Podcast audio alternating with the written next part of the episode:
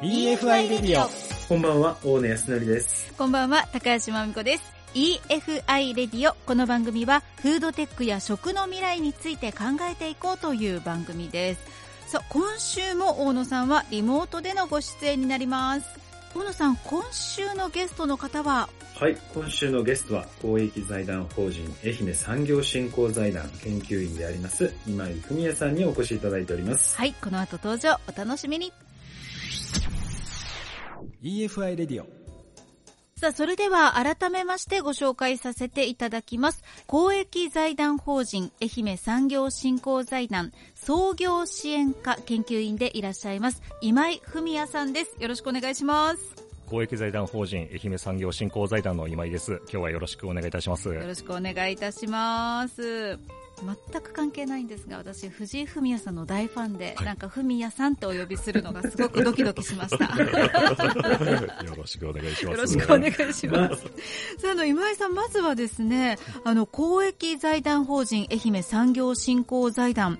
創業支援課というところ、どんなお仕事なんでしょうか？まず、えー公益財団法人愛媛産業振興財団というところなんですが、うんこちらはですね、松山市久米小豚にあります、テクノプラザ愛媛の中にあります、えー法人になります。うん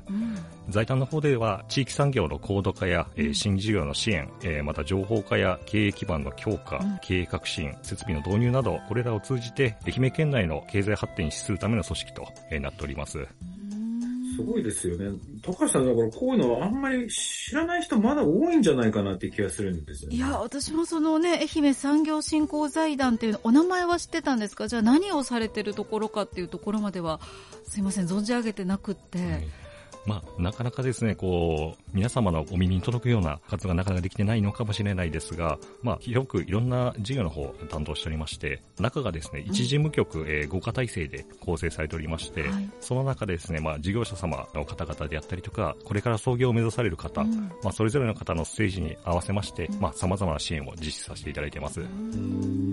え、創業支援っていうのは具体的にどういうことをやられてるんですか？そうですね。まあ、創業期の方は皆様、いろいろなお悩みであったりとか課題あると思うんですが、まあ、それらを解決するための、まあ、ご相談であったりとか、また、創業期初期の費用ってやっぱかかってくるところがございますので、まあ、そういったところを一部補助金であったり助成金の制度を用いて、皆様のお手伝いをさせていただいております。へえ、そうだ、ちょっとこう、知らないとやっぱ損ですよね。そうですね。まあ、ぜひ多くの方に知っていただいて、まずはご相談であったりとか、お声掛けをいただくところからご支援をさせていただけたらと思っております。あの、創業支援というと、どれぐらいのこうレベル感というか、もうこういう事業をやりたくって、こういう5カ年計画立ててきて、これが計画書です、ドンみたいなところなのか、いや、なんかやりたいと思ってるんですけどね、一人で、なんかよくわからなくって、みたいな、どの辺のレベル感の相談がいいんですか？あ、なるほどですね。まあ、ご事業者の方、もう、あと、もうすぐに創業できるよっていう、しっかり準備をされて、あの、始められる方もいらっしゃるんですが、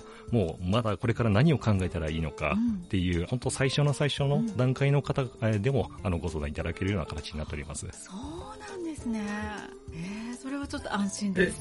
うん。じゃあ、例えば私が本当に、とりあえずざっくり新しいことをやろうと思って起業したいんだと思っている方でも相談すると、例えば、じゃあこういう会社がいいんじゃないかとか、あとは、ね、これだとこの商品作っても他にもライバルがたくさんいるから、もっとこだわってこういう風にした方がいいんじゃないかとか、そういったこともアドバイスしていただける感じなんですか？そうですね。うん。まあ、皆さん、その、何を解決したいのか、まあ、うん。えー何をしていきたいのか、あの、皆さん創業されるときって何かしかの動機であったりとか、理由があると思うんですけど、まあ、そこからじゃあ、それを実現するためにどうしていけばいいのか、なかなかここが皆さんお一人だけだと解決しにくいところがあると思います。財団の方では、専門家の方なんかも、あの、多く所属しておりまして、分野ごとであったりとか、あとは、まあ、税のことであったりとか、お金のこと、多岐にわたって、そういったアドバイスをもらえるような体制を作っております。まあそういったね、企業を出すとか、創業をこれから目指す人をまあ支援するっていうのが一つ。で、あとは、その経営に関するその悩みみたいなものを解決してくれる。まあそういったところもやられてるみたいな感じなんですけど、それは具体的にどういったことをやられてるんですか？そうですね。まあ、経営、まあ、創業されてから、まあ、皆さんご事業を進められてきて、これから大きくされていく方もいらっしゃいましたら、昨今でしたらコロナもありまして、まあ、逆に守りの体制を作らなきゃいけない。ままあ、そういった時にどういった方向に事業を舵取りしていくかっていうところも、まあ、皆さんいろいろこうお悩みがあると思います。そういったところで、まあ、例えば地域の事業者の方と連携する体制をとってみたりとか、あとはまあ、これまた専門家の方からのアドバイスを得られるような体制を作っております。であとはね、そこの中で、えー、事業計画書ですとか、多分生産とか、そういったところも、まあ、支援していただけるというような感じなんですそうですね。事業計画、じゃあその何年分作るのであったりとか、うんうん、じゃあどういう考え方で作らなきゃいけないのか、うん、まあそういったところも含めてサポートの方はさせていただいております。ぱそういうのこう、得意不得意もあって、こうやりたいことはあるんだけど、ちょっと書類事がどうもこう苦手なのよくわからんっていう方もいらっしゃいますもんね。そうですね。まあ、事業を始めてみて、特にそういったものを作らなくても、こう、どんどん大きくできる方もいらっしゃったら、まあ、書類に落とし込んだ方が、自分もこう、俯瞰的に見えていいなっていう方もいらっしゃると思います。そういったところで、まあ、書類を作るご支援というのを実践しております。いやね、こういうのね、苦手な人は本当苦手ですからね。私も得意じゃない部分はあるんですけど、そういうのを、プロのね、その専門家の方がいらっしゃって、うん、その方がいろいろこう、指南してくださるということですもんね。そうですね。やっぱり苦手っていう意識をまず皆さん、あの、なくしていただくために、こう、相談してから、あの、それを書類に落とし込むというので、あの、専門家の方に相談する上で、皆さんがこう、考えていることを、まずはお聞きした上で、何かしかに落とし込むという作業、まあ、そういったところの手伝いをさせていただいております。なるほど。で、あとは、商品開発だとか、新規事業の立ち上げとか、そういったところもサポートされてるっていうふうにお聞きしたんですけれども、具体的にそのあたりはどういうサポートをされているんですか？そうですね。商品開発に関しましては、特にまあ専門家の方、あまあ、特に分野ごとですね、例えば食べ物である中でも、まあ、食べ物もいろんなものがございますし、うん、まあ、その中でじゃあ専門家の方にこうどういったものを作るのか、でまあ、作った後にどうやって売っていくのか、うんあの、入り口から出口のところまで、あの、行き通貫といいますか、そういった形での支援をさせていただいております。いや、でも、すごいですよね。ね知らない方結構まだまだいらっしゃるような気がするんですけど。そうですね。やはりそのご相談いただく、うん、えー、入り口のところで、うん、あの、愛媛産業振興財団ってこういうことをしてるんだよっていうのを、あの、まだまだ知らない方多いと思いますので、うん、まあ、ぜひ今回知っていただいた方、あの、どのようなことでも構いませんので、ぜひ、あの、ご相談いただけたらなと思います。いや、この商品開発のところもすごくいいなと思うのは、その財団の方に、その企業の様々なデータですとか、あの、大学とか研究機関がどういうことをやってるのとか、いろんなことを多分データとして持ってらっしゃって、うん、それと自分たちの持ってるものを組み合わせると、どんないい商品ができるのかとか、こんなことができるんじゃないですかっていうのを提案してもらうっていうのは、やっぱ一人だとね、なかなか限界があるので、これはね、活用した方がすごくいいと思いますよね。あとあの毎週月曜日女性創業サロンというのも開催されているということで。そうですね。あこちらはあの女性の創業者の方にサロンという形でテクノプラザ愛媛の方に来ていただきまして、うんうん、創業のための必要な準備であったりとか、うん、まあ、これからしていくべきことっていうことを、まあ、毎回テーマを設定して開催させていただいてます。あとはやっぱりそのさっき出口のね話もありましたけれども、うん、やっぱり商品開発しても最後その商品を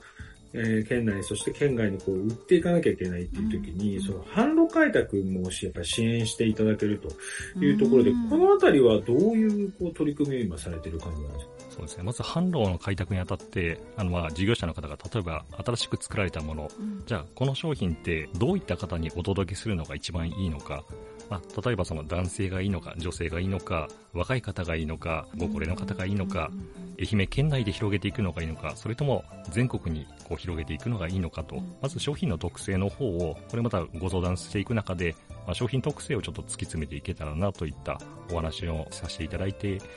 たりとかですね、まあ、あとは専門家の方にこれまたお願いするような形にはなるんですが、販路を、えー、開拓していくにあたって、まあ、事業者さんの連携であったりとかマッチング、そういった機会を設けさせていただいております。うん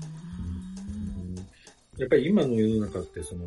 販路開拓と同時にこうやっぱりデジタルマーケティングっていうところも非常に重要になってると思うんですけれども、このあたりもね、かなり手厚くやられ、サポートしていただいてるんですよね。そうですね。こちらのラジオの名前にも入ってるあの EFI、愛媛フードイノベーションといった取り組みなんですが、こちら、あの、フードテックの他にもですね、SNS を活用したデジタルマーケティングの分野であったりとか、えー、フードテックとデジタルマーケティング、まあ、これらを活用する人材育成であったり、マッチングといったことも行っておりまして、まあ、大きく分けてこの3つの分野を一体で推進していくような取り組みとしております。だからデジタルマーケティングだと、ウェブをどう作っていったらいいのかとか、SNS をどう運用したらいいのか、そういったところもアドバイスいただけるというような感じなんですかね。そうですね。まあ、例えば事業者さんがあのホームページを作ったけど、その後なかなか更新ができてないよと。で、まあ、昨今でしたら SNS でこう情報発信すると、まあ、多くの方に見ていただけるかなとは思うけど、例えばインスタグラムの使い方がなかなかわからないよ、写真撮ったけどどういうふうに掲載したらいいかわからないよといったところで、多分皆さんいろいろこうお悩みがあると思うんですけど、まあ、そういったところで、まあ、皆さんとこう伴走型といいますか、あの、一緒に考えながらより良くしていこうという取り組みをしております。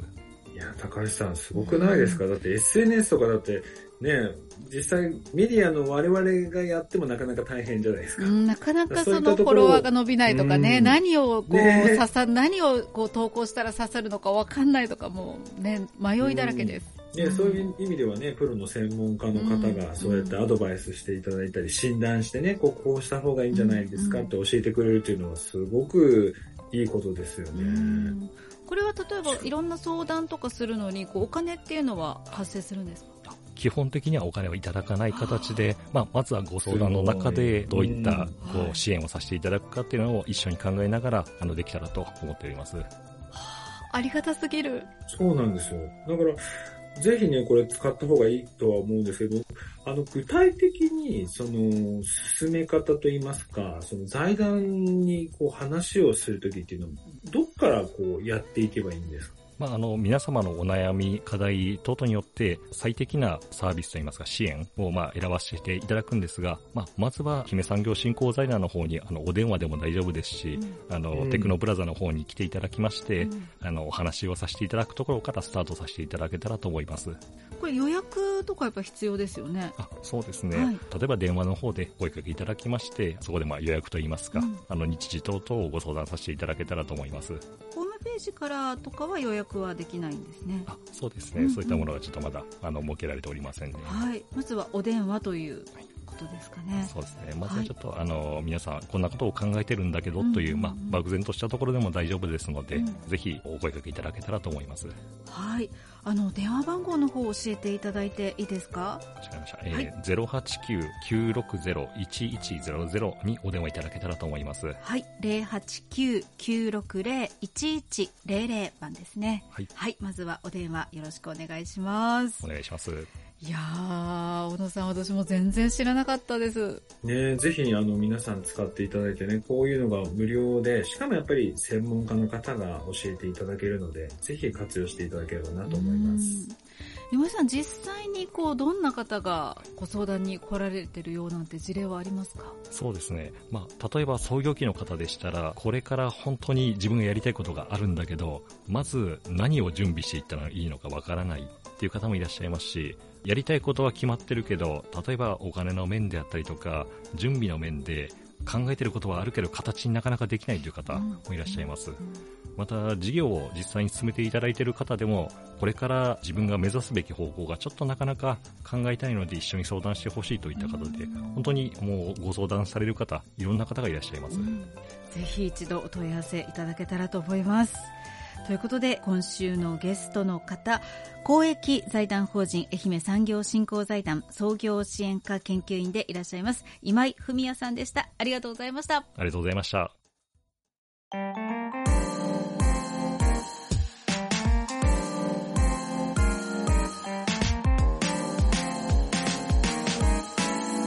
EFI トピックスさあ、ここからは EFI トピックスのコーナーです。大野さん、お願いします。はい、今週のテーマですね。はい。チャット GPT でございます。ああ、出た。ね多分、最近ね、ニュースってすごく話題になってるんですけれども、うん、このチャット GPT、食の領域もですね、実はあの非常にこう変わってきております。先ほどもね、お話の中でありました商品開発ですとか、うん、まあ、そういった時にですね、このチャット GPT の AI を活用して、商品アイディアを出してもらうですとか、レシピ、食材の提案みたいなことも簡単にできるようになってきてるんですよね。あで、おそらくこれもどんどん進化も進んでいくとは思うんですけれども、そう、アイディア出し？うん。それがしてもらえるっていうのがヒントになりますよね。そうですね。なんかまとめるみたいなこうイメージがあったんですけど、アイデア出しもありますもんね。そうなんですよ。うんあともう一つ、私が、あ、これ使えるなと思ったのが、キャッチコピー。うんうん、考えるっていううんうんで、例えばこういうコンセプトで、こういう商品でこういう人に届けたいんですと。うん。で、それを、例えば15文字のキャッチコピーにした場合、どういうアイデアがあるのか20パターン考えてっていうと、うんうん考えてくれるんですよ。うんうんうん。それはね、非常に使えてですね、キャッチコピー出すとか、あとカタログに使う文章の構成とか、まあ本当にいろいろなものに使えるので、実はあの、本当に簡単なんですよ。うん。Google のアカウントさえあれば、チャット GPT っていうのは誰でも使えるんです。うん。なので、いや、そんな AI なんて私エンジニアじゃないからわかんないって思われる方もいらっしゃるんですけれども、ぜひこのチャット GPT って検索していただき、もう Google のアカウントまあ皆さんほぼ持っていらっしゃると思うので、うんうんそれがあれば何でも一応相談できたり答えてくれるので、ただあの、完璧ではもちろんないです。うんうんなんですが、そのアイデア出しに非常に使えますので、これもですね、ぜひ怖がらずに、うんぜひあの、チャレンジしていただければなと思います。はい。ということで、今週のトピックスのコーナーでした。EFI レディオ